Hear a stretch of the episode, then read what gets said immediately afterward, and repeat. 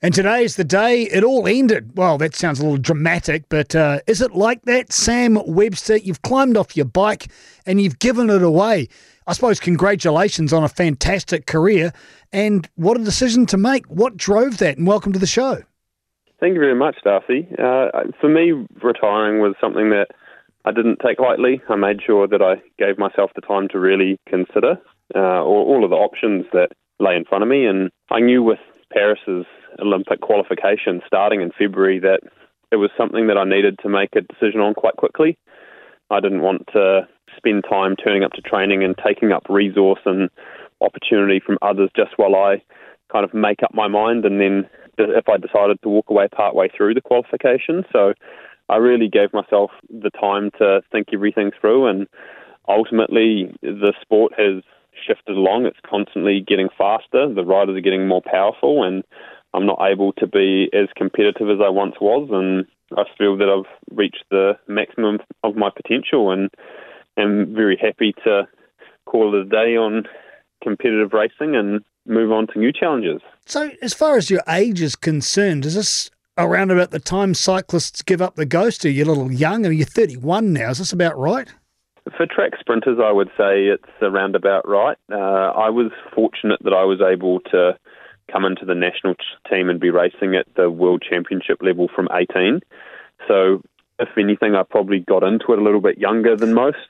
But to have had a career over 14 years is, um, yeah, something that I'm hugely proud of and something that I always strive to make the most of my career and the opportunity while it was there. And I'm just really happy from everything I achieved over that time. Sam, it sounds like a decision based on being selfless and being a team man, not just with your team, but with the wider team of New Zealand cycling. Would that be reasonably accurate? Uh, I think that that's what it takes in sport, that you can't just always take from an environment and to understand what is high performance is that you have to be giving to an environment and every member in that environment has to be giving energy to really make sure that everyone can thrive.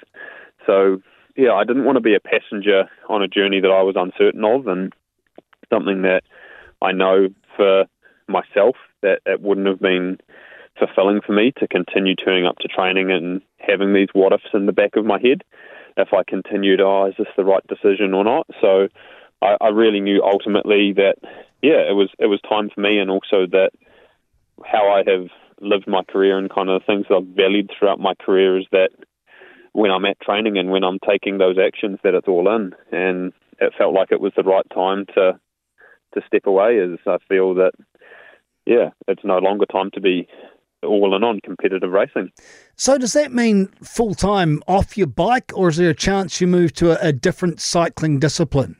Uh, that'll be full off the bike for racing, competing, competition. For me, it'll be maintaining a really healthy relationship with the sport and a love for racing my bike. But beyond that, it'll be watching the racing, no longer partaking in the racing, and just riding for fun. As far as the decision is concerned, sounds like you made a very good one as well. How many people did you bring into your group and discuss this? It wasn't just your own decision, or was it?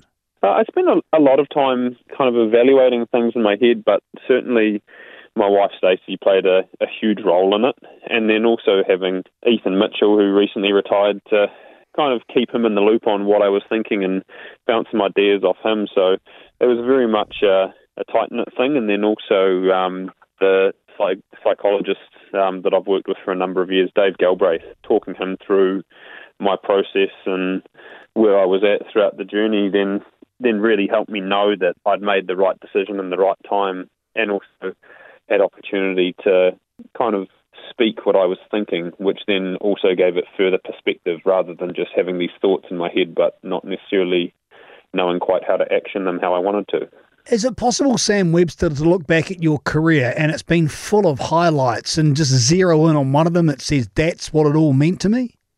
It would be 2014, winning the world, our first world championship in Cali, Colombia. That was the moment where Ethan Eddie and I achieved what we had said in those meetings with the whiteboard for a number of years. This is what we want to achieve. We'd written it down on our uh, IPP or KPI forms. That was what we were setting out to achieve for a season. and they were lofty ambitions, and I'm sure lots of people would have laughed at us if they had had the opportunity to read those bits of paper years before.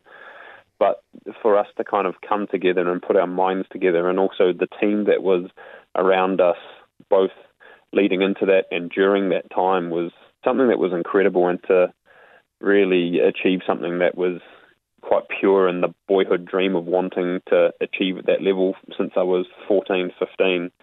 So yeah, I think certainly that one was the the first big result that we had as a team, but also the most special to me.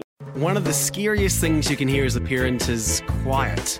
But if you do get a little quiet time, have a listen to the Parenting Hangover. It's not scary at all. If I bump into a couple and they have a boy and they have a girl, and I'm like, oh, boy, girl, snip. You've got a boy, you've got a girl, get the snip. You're You've done. got- you get to figure out what it's like raising a girl, you get to figure out what it's like raising a boy, save yourself a shit ton of stress and money. You've got your perfect little family. The Parenting Hangover with Clinton Jordan. New episodes every Thursday on iHeartRadio or wherever you get your podcasts.